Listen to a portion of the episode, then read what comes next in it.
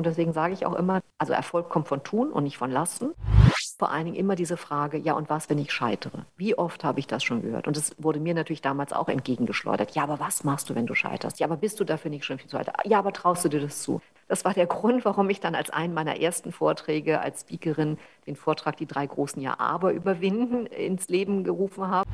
Wir sprechen ja auch vom kostenlos Marketing, erstmal kostenfreies Wissen herauszugeben um den Menschen, die das auch wirklich brauchen, weiterzuhelfen und sie so anzuteasern, in Anführungszeichen, dass sie davon eben mehr haben wollen.